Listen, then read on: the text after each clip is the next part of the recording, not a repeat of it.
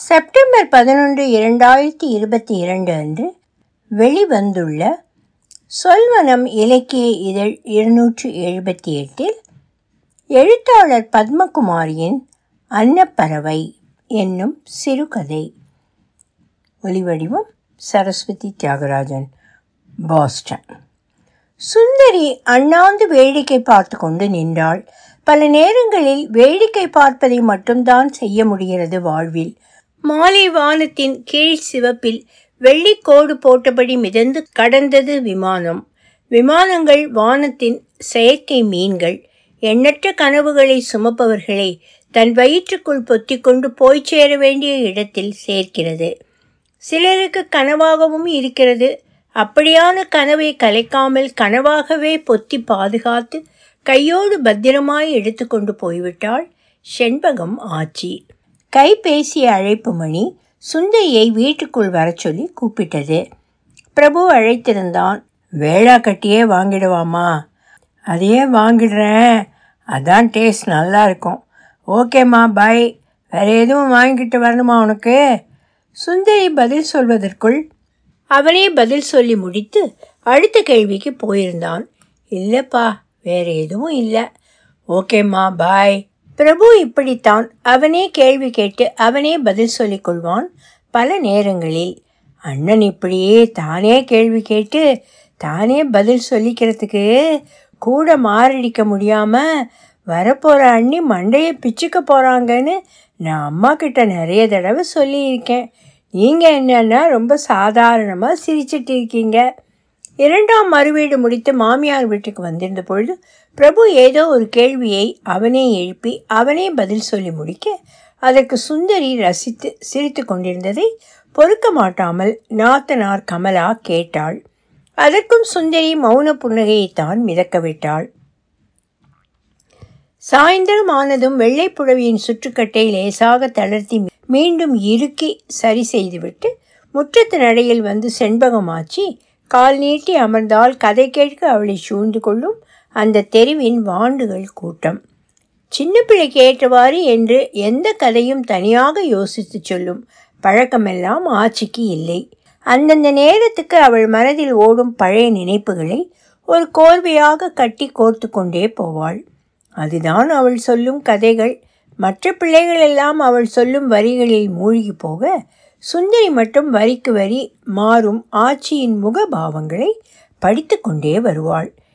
செண்பகம் செண்பகான்னு ஒரு நாளைக்கு ஒம்பத்தி ரெண்டு தடவை கூப்பிடுவார். தினமும் பால் பண்ணைக்கு பால் ஊற்ற போகிறது தானேன்னு பேசாமல் வந்து எடுத்துகிட்டு போக மாட்டார். செண்பகம் பால் பண்ணைக்கு போய் கொடுத்துட்டு வந்துடுவான்னு கேட்பார். நான் பதில் சொல்லும் முன்னாடியே கொடுத்துட்டு வந்துடுறேன்னு அவரே பதில் சொல்லி முடிச்சுட்டு ஒரு பார்வை பார்த்துட்டு கிளம்பிடுவார். தினமும் இப்படி செய்கிறோமேன்னு மனுஷனுக்கு சலிச்சும் போகாது. எல்லாத்துக்கும் சொல்லி பார்த்துக்க அந்த மனுஷனுக்கு நான் துணைக்கு வேணும். இதை சொல்லும் பொழுது ஆட்சியின் முகம் சிவந்து போனது. எல்லாத்தையும் கேட்டு கேட்டு செஞ்சவர் கேட்காமலேயே மலையேறிட்டார். பாம்பு கடிச்சிட்டுன்னு கைத்து கட்டில் மல்லாக்க வாரி போட்டு கொண்டாந்தாங்க. அசந்து உறங்கினாப்பில் தான் இருந்துச்சு. சொல்லி முடிக்கையில் மூக்கை சேலை தலைப்பில் லேசாக துடைத்து கொண்டாள். குரல் தளத்தளத்து தாழ்ந்து கருவிழிகள் விழிநீரில் மிதந்து கொண்டிருந்தது. அவளது பழைய நினைவுகள் எப்பொழுதும் நடராஜன் தாத்தாவின் மேன்மைகளை உயர்த்தி பிடிப்பதாக இருந்தது. செண்பகம் ஆட்சியின் நினைவு பின்னல்களை மட்டுமே கேட்டிருப்பவர்கள் ஆட்சிக்கும் தாத்தாவுக்கும் இடையே அந்யோன்யமான காதல் தம்பதிகள் என்றே நினைத்து கொள்ளக்கூடும். ஆனால் அவர்கள் உறவின் மறுபக்கத்தை அம்மா பேசுவதிலிருந்து சுந்தரி அரசல் புரசலாக கேட்டிருக்கிறாள். நடராஜன் தாத்தாவின் அம்மாவை கூடாத நோய் வந்து தூக்கி போயிருந்தது. தாத்தாவின் அக்காமார்கள் அடுத்த வீட்டு பெண்களாக மாறியிருந்தார்கள். வீட்டிற்கு சமையல் செய்ய பெண் பிள்ளை வேண்டும் என்பதற்காக பதினான்கு வயதில் செண்பகமாச்சி நடராஜ தாத்தாவின் பத்தினி ஆக்கப்பட்டாள். அட்டியல் நகைகள் சொத்து பத்துகள் என்று அவளை பின்தொடர்ந்து வர தாத்தாவின் சொத்து மதிப்புகள் இன்னும் ஏறியது. கல்யாணம் முடிந்த அடுத்த எட்டாவது மாதம் ஆட்சியின் பெரிய மனுஷியான சடங்கு ஊரே அமர்க்களப்பட நடந்து முடிந்தது. அடுத்த ஆறு வருடங்களுக்கு மாதா மாதம் அடிவாங்கும் சுழற்சியாக நகர்ந்து கொண்டிருந்தது ஆட்சிக்கு தான் அப்பா ஆக முடியவில்லை என்ற மொத்த வெறுப்பையும் கோபத்தையும் அடிகளும் உதைகளுமாக ஆட்சி மீது இறக்கிக் கொண்டிருந்தார் தாத்தா. ஏதோ விரக்தியை எப்படியோ தீர்த்து கொள்கிறேன் என்று சொத்து பத்திகளை அழித்து மனம் போன போக்கில் திரிந்து கொண்டிருந்தால் ஆட்சி எல்லா வெறுப்பிற்கும் பதிலாக அன்பை தவிர வேறெதையும் தரவில்லை. ஆறு வருட முடிவில் வேலப்பன் ஆட்சியின் வயிற்றை குளிர வைத்து அவளை ஆசுவாச மூச்சுவிட அனுமதித்தான். கொண்டு வந்த எல்லாவற்றையும் எழுந்துவிட்டு வெறும் மஞ்ச கயிறோடு வாழ்ந்து கொண்டிருந்தாலும் அதற்காக நியாயமாக இருக்க வேண்டிய நெருடர்கள் எதையும் காட்டாமல் வாழ்க்கையில் இருந்த நன்மைகளை மட்டுமே பிரித்து பிடித்து வாழ்க்கையை நகர்த்த தெரிந்திருந்தது ஆட்சிக்கு அந்த இயல்புதான் எப்பொழுதும் அவள் முகத்தில் பிரகாசத்தை படர வைத்திருந்தது. செண்பகம் ஆச்சி வைக்கும் மீன் குழம்பு ருசியும் மனமும் அந்த சுற்று வட்டாரத்தில் யாருக்கும் வராது. ஆட்சியின் மீன் குழம்பிற்கு முதல் அடிமை பூனே நடராஜன் தாத்தாதான். சீரகமும் கருவேப்பிலையும் குறைந்த சூட்டில் எண்ணெய் இல்லாமல் வரட்டு வதக்கு வதக்குவாள். கருவேப்பிலை அதன் பச்சையை இழந்து இலவசமாக துண்டுபட்டிருக்கும். துளி கருதலும் இருக்காது. அதை மாற்றிவிட்டு அதே சட்டியில் எண்ணெய் ஊற்றுவாள். உள்ளங்கையில் ஏந்தி ஊற்றினால் போல ஒரு அளவில் நிற்கும் எண்ணெய். அதில் இஞ்சி பூண்டு சின்ன உள்ளி தக்காளி எல்லாம் போட்டு வதக்கி அதோடு ஏற்கனவே வதக்கி வைத்த கருவேப்பிலை சீரகமும் சேர்த்து அரைத்து வைப்பாள். அடுத்து எல்லாவற்றையும் வதக்கின சட்டியில் நல்லெண்ணெய் சேர்த்து கடுகு வெந்தயம் நறுக்கின பல்லாரியை போட்டு பொன் நிறத்திற்கு வதக்கி செங்கல் நிறத்திற்கும் காப்பிப்பொடி நிறத்திற்கும் மத்தியமான நிறத்தில் இருக்கும் அரைப்பை கொட்டி புளி கரைசல் சேர்த்து தேவையான அளவு உப்பு சேர்த்து கொதிக்க விடுவாள். கொஞ்ச நேரம் போக குமிழி போடும் குழம்பில் மீனை எடுத்து போடுவாள். ஒவ்வொரு மீன் போடும்போதும் கண்ணால் அளந்த ஒரு இடைவெளியோடு போடுவாள். இப்படி செண்பகமாச்சி குழம்பு வைத்து இறக்க அந்த தெருவுக்கே மணக்கும். மணக்குற குழம்பு ருசிக்காது என்கிற விதிக்கெல்லாம் அப்பாற்பட்டது அவள் வைக்கும் குழம்பு. அதில் மனத்திற்கும் மேலான ருசி இருக்கும். அந்த சுற்று வட்டாரத்தில் எல்லோரும் தேங்காயை அரைத்து ஊற்றி மீன் குழம்பு வைக்க செண்பகம் ஆச்சி மட்டும் தேங்காய் இல்லாமல் இப்படி வேறு தினசில் வைப்பவளாக இருந்தாள். சுந்தரியின் அம்மா அதை கருவாட்டு குழம்பு வைக்கிற பக்குவம் மாதிரி இருக்கிறதன்பாள். நாரோயிலுக்கு கெட்டுப்பட்டு வந்தாலும் திருநெல்வேலிக்காரி திருநெல்வேலிக்காரி தான் மீன் கூட தேங்காய் சேர்க்கறதெல்லாம் எங்கள் பழக்கத்தில் இல்லை. என்பாள் செண்பகம் ஆச்சி.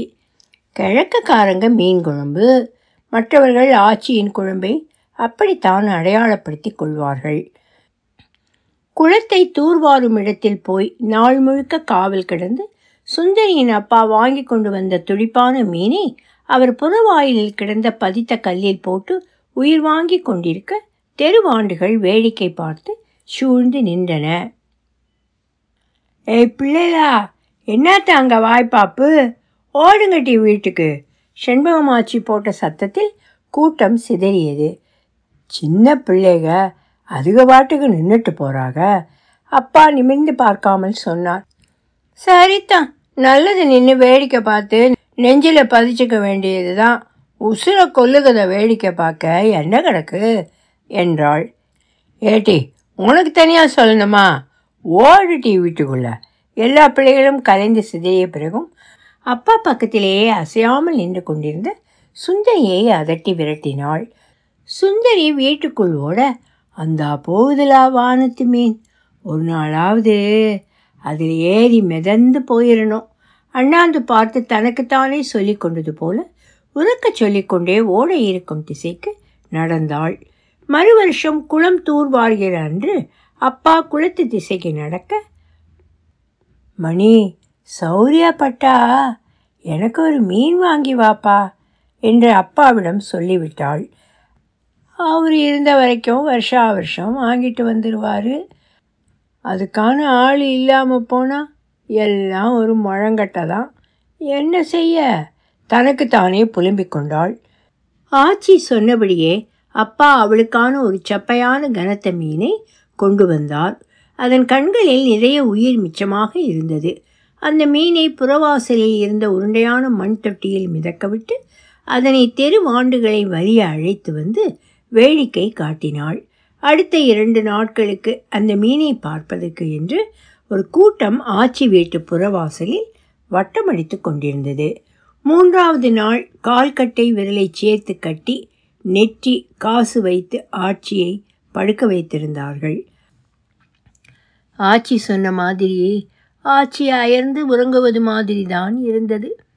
உறக்கத்திலேயே உசுறு போயிட்டு நல்ல சாக்காலம் என்று ஊர்க்காரர்கள் பேசிக்கொண்டார்கள் கடைசி காரியம் செய்து முடிப்பதற்காக வெளியூரிலிருந்து வந்து இறங்கியிருந்தான் ஆட்சியின் மகன்.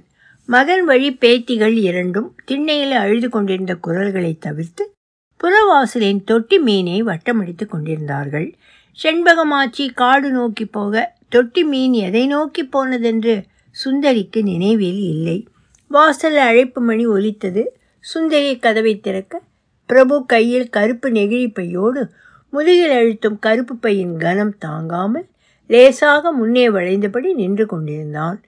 எல்லா மீனும் தீந்து போச்சு. ஏதோ சிலேபி மீனா. பொறிக்க நல்லா இருக்குன்னு சொன்னார். கடைக்காரரு.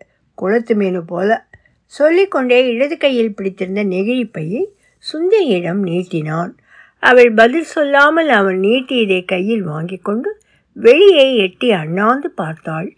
சிவப்பு ஒளி வெடுக் வெடுக்கென்று மின்னி மின்னி அடங்க ஒரு விமானம் மிதந்து கடந்து கொண்டிருந்தது. ஒளி வடிவம் சரஸ்வதி தியாகராஜன் பாஸ்டன்.